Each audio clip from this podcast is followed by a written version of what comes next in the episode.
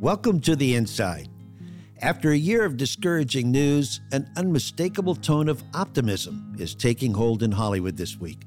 Baseball fans with vaccination cards were welcomed at Dodger Stadium, Disneyland reopened, and in New York City, producers on Broadway announced that theaters would be allowed to resume performances in September. While overseas, COVID challenges still persist, in North America, more than 60% of movie theaters were open, with a growing number of seats available every week. I'm Jim Chabin in Los Angeles, and with me is the co host for our series, Wim Beyens. He serves as CEO of Cinionic, and he joins us live from Brussels, Belgium, where it's evening. Good evening, Wim. Hey, good morning, Jim. Wim, uh, some good news this week 60% of theaters are open, but revenues at theaters are still down more than 80% of where they were for the same week in 2019 before the pandemic. But the news out of India has been so sad uh, this week. Uh, what do you make of what's happening in the world of theater and, and uh, cinema? Yeah, let us maybe start with, with, with India. You know, I think we, we feel incredibly with them, and, and I think we do whatever we can. I want to make sure we support them because I think it, it's a tough tough place there, but also in the uh, the cinema industry, of course. Uh, but but we're really feeling uh, sympathizing with them. In January, I think that that US being opening up is a big thing for us, right, uh, worldwide, because it means that it, it it opens up to the content slate, which will be able to be released. So that that's very good news. I think we see some good uh, light in the tunnel, I would say, on the European front. So people talking about opening up in May periods, right? So I think also we see that COVID levels getting more under control uh, for people to be more confident to open up more, and and also with that the cinema. So I think we feel positive. We think in Q2 a lot of the cinemas will open. We have seen in APAC, in in different parts of APAC, that uh, a lot of cinemas are open. China most of them are open, and box office does very well there. But so overall, we are we are positive, and of course, you know, we have to give it time, right? So that is the cinema motion picture side. What's your make of where uh, the streaming business is right now?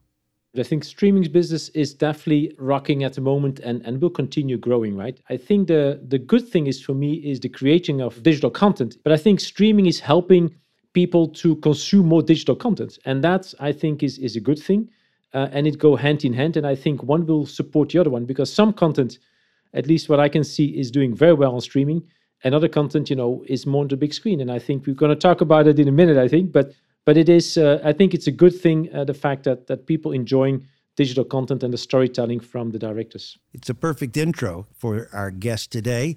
His career began in television as a young actor. He had roles in Just the Ten of Us, Facts of Life, Webster, Night Court, and others. After college at Yale, he and a group of friends pursued their love of theater and formed their own theater company. He then moved to directing for television, where his credits include The Good Wife, Six Feet Under, Succession, Fargo, It's Always Sunny in Philadelphia, Mad Men, The Great, Game of Thrones, and now all nine episodes of the smash hit Marvel series on Disney Plus, WandaVision.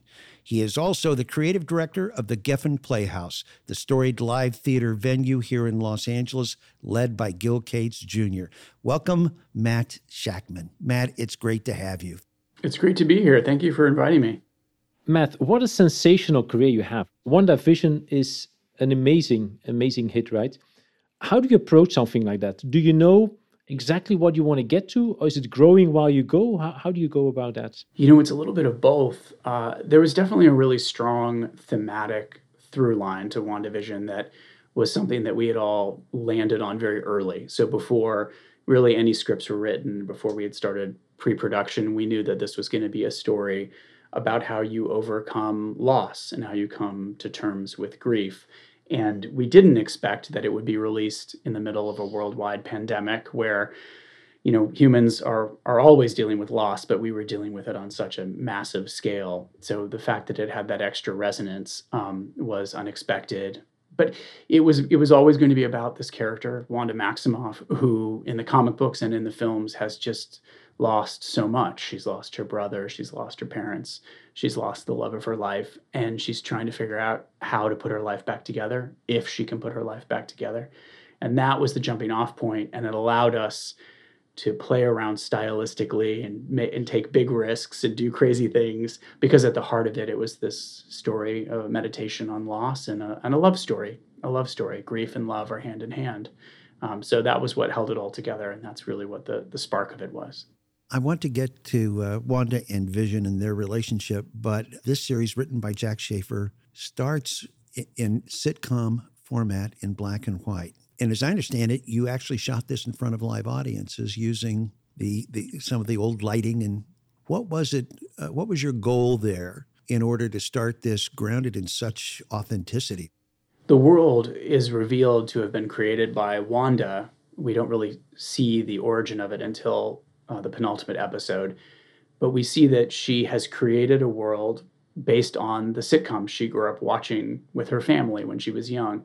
And we see this moment of trauma when she loses her family while they're watching the Dick Van Dyke show together. And so, in, in order to deal with this incredible pain of loss, she turns Westview, New Jersey into a kind of therapy for her. She turns it into the sitcoms that she grew up loving where the problems were really very small and manageable. Little shenanigans you know the boss coming over for dinner will it go well? You know will she impress the queen bee in town and be welcomed by her neighbors?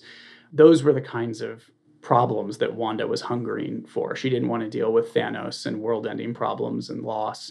She wanted to escape to this reality. So she creates realities. That's her power. You know she can control reality. And so we wanted to make sure that the WandaVision show that she was creating was perfect because she that's her power. It had to be super detail oriented. It was never meant to be parody. That was one of our biggest things was that we didn't want people to think we were spoofing these shows.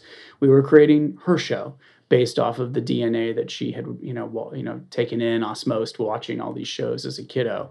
And so to that end, we invested completely in researching looking at old prints, talking to people who had worked on these shows, reading books about them.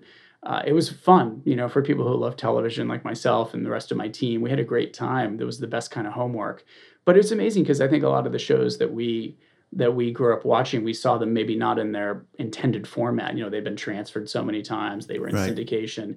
So Colorized, to go back yeah. and, and, yeah, look at an original print of Bewitched and yeah. say, this is beautiful, you know, and, and what are the intentions of the filmmakers who made this? And um, and to honor that because you know there's there was so much exceptional work being done. So on a production design level, cinematography, costume design, visual effects, um, we tried our best special effects to really be to be doing everything period uh, appropriate and correct. Um, and then also there are moments, you know, because the show isn't just sitcom it's a, it's a holding a fragile reality and there's this kind of lake of trauma underneath it that percolates up and your sitcom reality is interrupted by a kind of turn into the twilight zone every now and then. And so we wanted to also invest in like what was the the the spin on this style that would also be period appropriate? So we looked at a lot of twilight zone and night gallery and all that kind of stuff to to be inspired by it Here's what uh, David Betancourt said in his Washington Post review WandaVision puts to rest any thoughts that Marvel Studios' machine lost steam during a pandemic.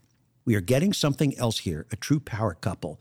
Love was always put to the side to save the day on film, whereas here in WandaVision, these two superpowered beings' love is at the center of the plot. The honeymoon is far from over for Wanda and Vision and for the Marvel Studios. Elizabeth Olsen plays Wanda, Paul Bettany plays Vision this is a love story, kind of a new wrinkle for Marvel? I mean, love has definitely played a, a part in a lot of their stories, but I think we are putting it front and center because you, you can't have grief and loss if you don't have love. Um, and they go hand in hand. And that's what this story was about, which is about a relationship that in the Marvel universe didn't have a lot of screen time up to you know before WandaVision. I think they probably had about 10 minutes together, Vision and Wanda, in the Avengers movies. But in that short amount of time, because of the amazing performances and because of these great characters, the charisma that they have as performers and the chemistry they have together, I think we really were rooting for them. The audience lo- believed in their love story, and they were incredibly sad when Vision had to die at her hand to try to prevent, you know, Thanos from getting um, his Infinity Stone and so that's you know with very little screen time they really managed to have a huge impact and so what we wanted to do is build on that go deeper on that um, and and explore yeah a, a real love story um, and and to figure out how do you how do you come back from that how do you can you come back from that? How do you how do you move on? And so we structured the thing off of uh, Elizabeth Kubler Ross's stages of grief. You know, so in the beginning, it's it's denial. She doesn't know that how she got into this 50s sitcom world. Um, she's asked questions by the boss about where they came from and when they got married, and they can't answer them. And then it moves into you know anger and bargaining and depression. She's wearing a bathrobe in our Modern Family episode and hanging out and doesn't want to leave the house. And then finally acceptance, right, which is the end of that, which is coming to terms with the loss as much as you can, and then figuring out how to put your life back together and move forward. You mentioned this is about grief. Wanda has lost everything.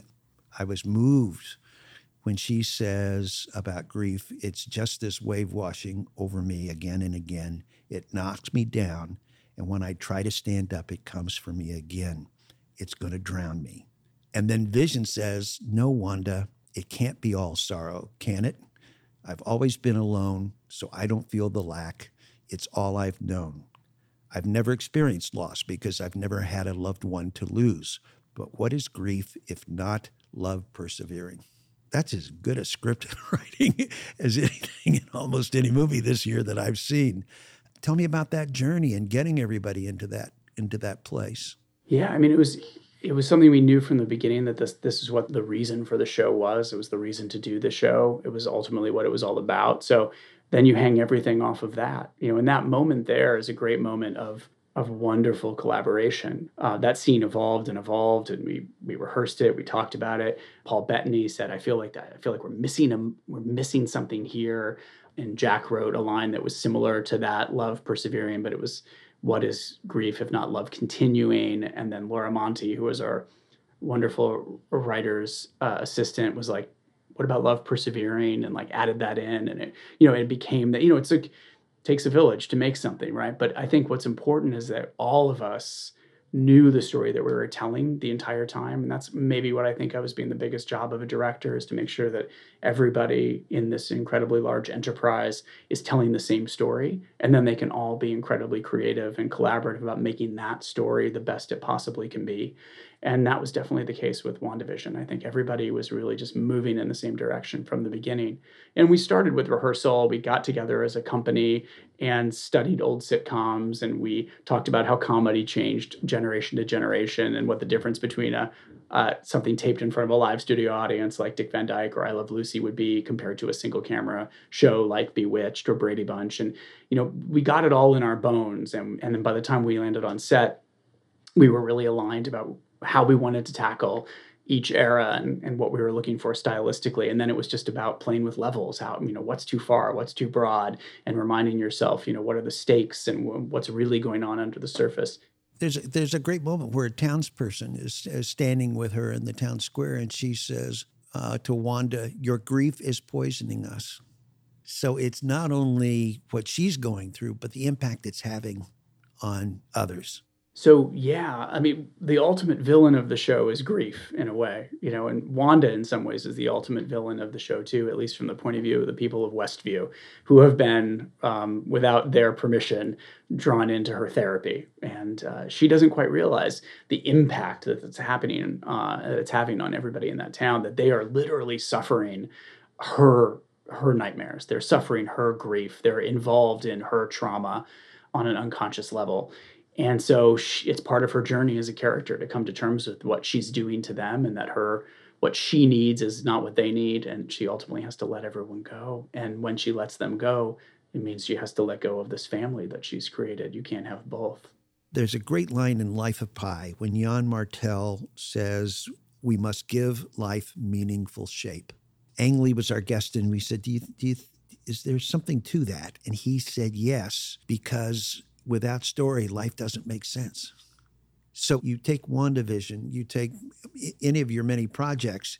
What gift do you hope you're giving people above and beyond the finished shot script? Certainly, you know what we were talking about. I, I think uh, the idea of uh, uh, an insight into humanity. I think also right now we need stories that lean towards the light. You know, they don't. They, it doesn't mean you have to avoid darkness, but I, I just think we need hope. I think we need to to have an escape from fear. Um, it has been a it's been a tough year, and I think about that in the programming that I, I do at the Geffen as well as the work that I that I do as a director is that I think right now we definitely need to feel like we're appealing to the better, better angels of our nature, you know, and we're finding stories that, mm-hmm. that inspire and unite um, rather than divide. What do you see as your what's your mission in your role as a director? You know, I I am interested in telling stories that feel like life. I mean, that's one of the things that has been so wonderful about the streaming revolution over the last few years to be able to work on something like WandaVision, which is it's stylistically so experimental and so different, but it's telling a really powerful human story that I think is ultimately about connection and about how people come together. And I, you know, I worked on this show, The Great, before that, that was wonderfully experimental in its combination of tones, that it could be both a comedy and a drama and a horror film in a way, all wrapped up together, which again feels more like life. You know, these um, I look for projects myself where I can be surprised, where it doesn't feel like something I've seen before, but that at the same time it feels like my own life in a way that I can connect to it on a on an emotional level. Um, so I think that's important. That's what brings me to the movie theater. That's those are the movies that I loved growing up. They felt like they were touching some sort of a you know emotional core about what it is to be human, and from Frank Capra all the way up to the modern era. You know, finding those those stories that feel feel timely and timeless. Our guest today is director and producer Matt Shakman. We'll be right back. The Insiders is proudly presented by Cinionic. Cinionic's future ready enhanced service and technology solutions provide compelling cinema experiences, peace of mind, and financial flexibility. Today, with more than 90,000 projectors installed globally, over half of the world's cinemas are illuminated by Cinionic. Visit Cinionic.com and discover why theaters look to Cinionic to provide the solutions of tomorrow today.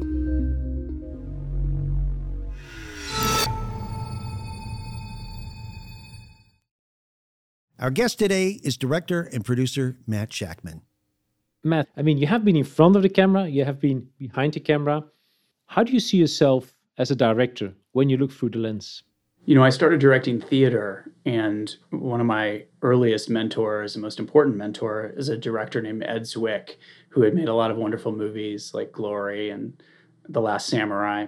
And when I started working with him, I was shadowing and observing on a TV show he had called Once and Again. And I was figuring out how to stage for a camera. And he said, just think about it just like theater, except instead of one proscenium, you have a thousand prosceniums. And so you're able to change your perspective and you're able to stage to that audience for that moment, but you're able to pivot and able to tell a story in a different way than you do in the theater where you have one point of view. So the camera becomes a subjective device to help tell a story and be as big a partner in the storytelling as the actors.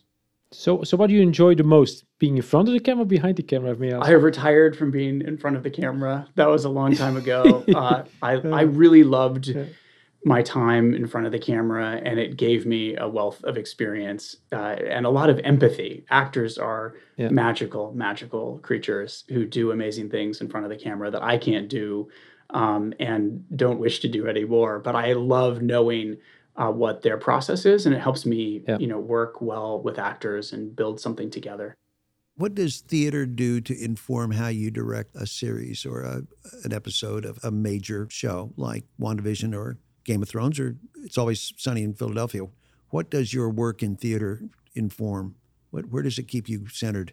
The, the difference in the process really is just time. I find, you know, when you're on a when you're on a set, your first rehearsal, your tech rehearsal, your opening night, your closing night, all happens in the space of a, a few hours or an afternoon.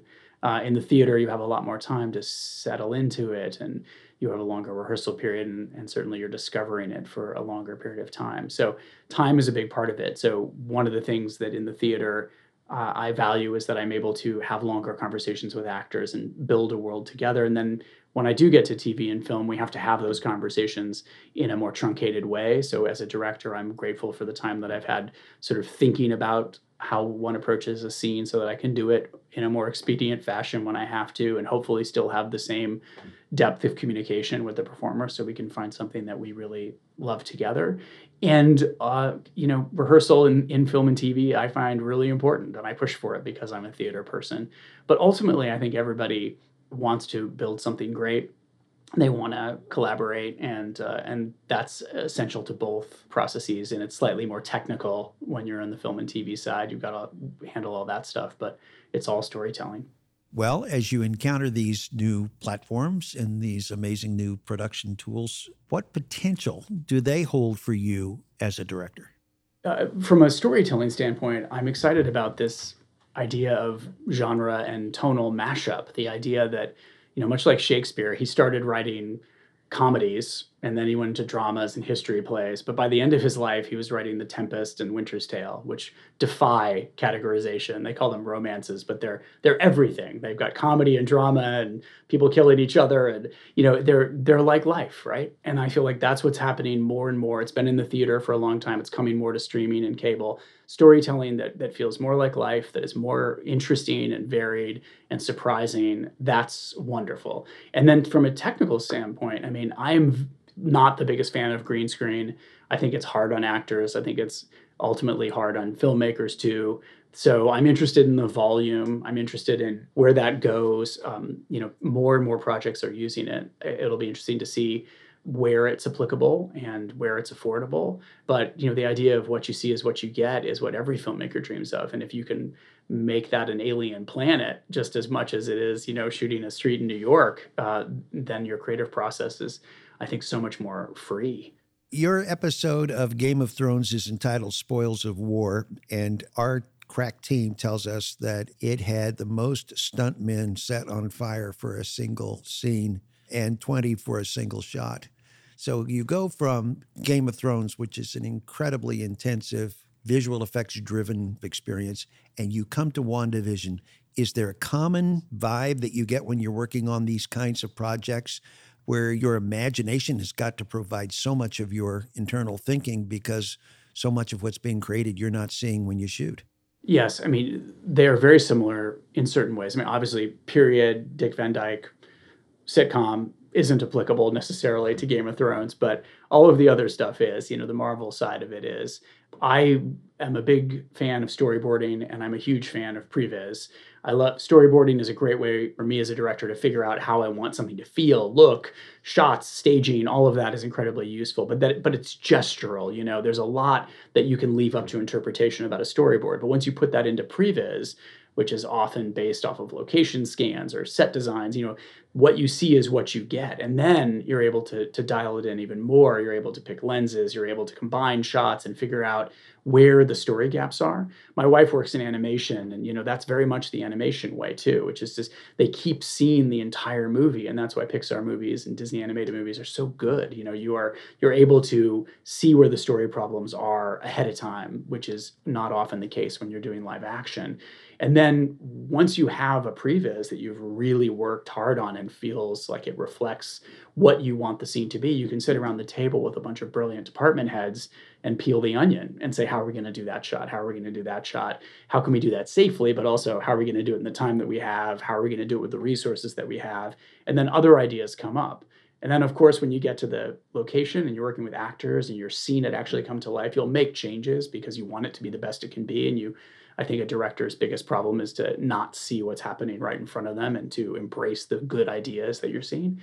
And then you're going to have multiple cameras. So your previs is only one one angle, right? So you're going to build it and then in editing you'll build it differently too. So it's a constantly evolving collaborative process, but it allows you to continually see what you're going for at every step, which I think ultimately makes it really uh, so much better than if you were to just go fly by the seat of your pants and figure it out would you say that that pandemic has pushed technology or allowed you guys to use technology in a different way and and think you say well that's something we're going to be able to take on next time and it's going to make us faster better uh, more productive uh, in the way of shooting or in the way of producing it might be i think there certainly is some value to it people being in control of their own schedules a little bit more you know, I certainly am sure the studio would feel it was easier for them to pop into a CineSync and and look at a cut rather than having to drive to one edit bay or you know walk to another one. And so maybe they were able to be more efficient in getting things done.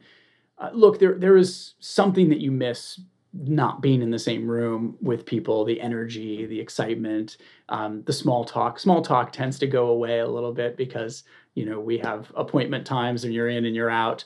So some some things are lost. I think in the future there'll be a, a wonderful blend available, and certainly the idea that you don't need to be in the same room to get a lot of stuff done will will be liberating because artists in the film industry are all over the world. And I have to say, you know, just on the VFX side having vendors all over the world is so hugely helpful when you're trying to get something done on a really tight clock. I mean, ILM was running, you know, an office until the next one opened, and then the next one opened, and they'd be going, you know, 24 hours a day uh, trying to finish stuff for us. So we live in a global world, and there are great benefits to that. And thank thank goodness the technology is there to support it. We have we've talked on this program about the movie business and the fact that for over a year it's been hiatus you're making in WandaVision really a six hour movie. It feels quality wise, the actors, the level of production value. What do you think? What do you make of where the movie business is coming back after a year in hiatus? It's a great question. You know, I think people are finding content uh, wherever they want to find it. It's available to them if they want to go to the movie theaters when they reopen, and have that experience again. They'll be able to have it in their living room. I mean, it is a question, though. I'm sure it, it weighs. You know, you look at uh, amazing filmmakers like David Fincher getting the the resources that he needs to do something like Mank, but then you put it out on Netflix and you wonder, are as many people finding it there? Is it getting the attention there that it would have if it had come out in a more traditional way? When do you have a sense of when everybody will be back with seats in movie theaters around the world? Do you have a sense of that?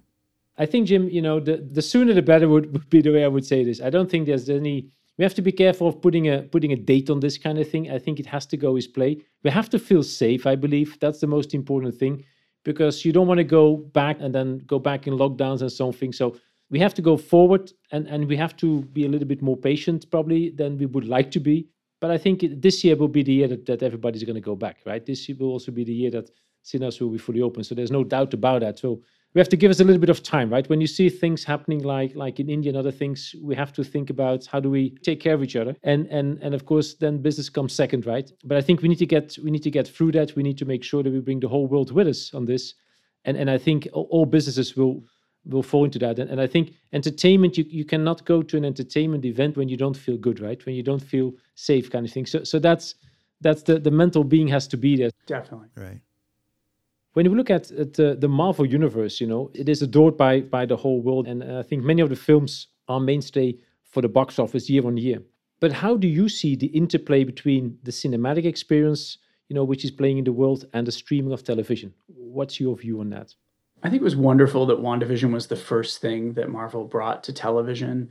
Uh, Marvel Studios, I should say. There have been other Marvel TV projects, but Marvel Studios, the producer of these and wonderful big blockbusters that uh, we think of as being things you have to see in the movie theater. The idea that WandaVision, which is this love letter to television, it's a love letter to classic television, we we come we come out weekly you know just like television used to. We were intentionally using the television form as part of our storytelling cliffhangers commercial breaks with fake commercials you know so it really was a love letter um, from the maker of big blockbusters. And uh, you know kevin feige who runs marvel is a huge fan of television as am i of course. I grew up both on television sets and watching t- a television set at home.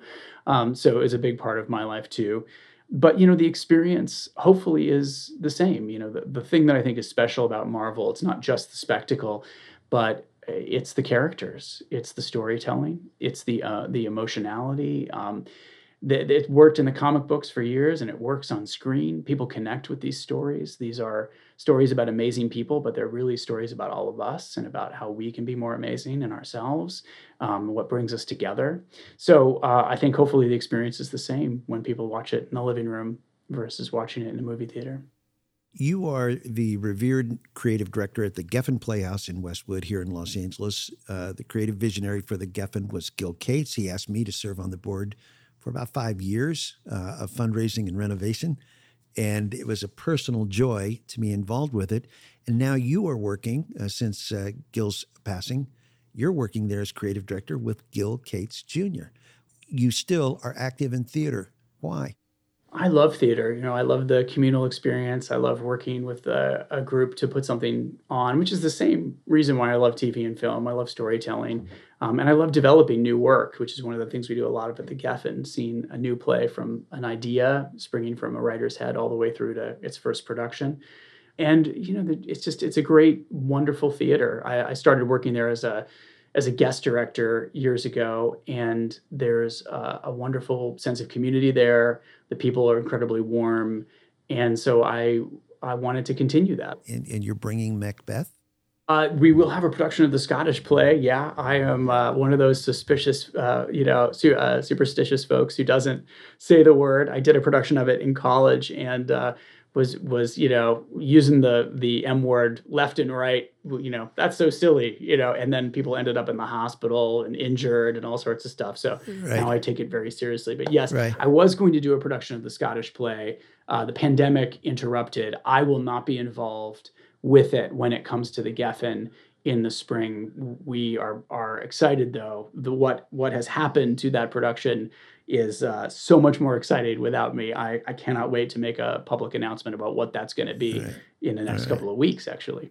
Matthew, we see that Elizabeth Olsen has uh, announced yesterday she's going to be involved in a project for HBO. What is your next effort? What are you working on now?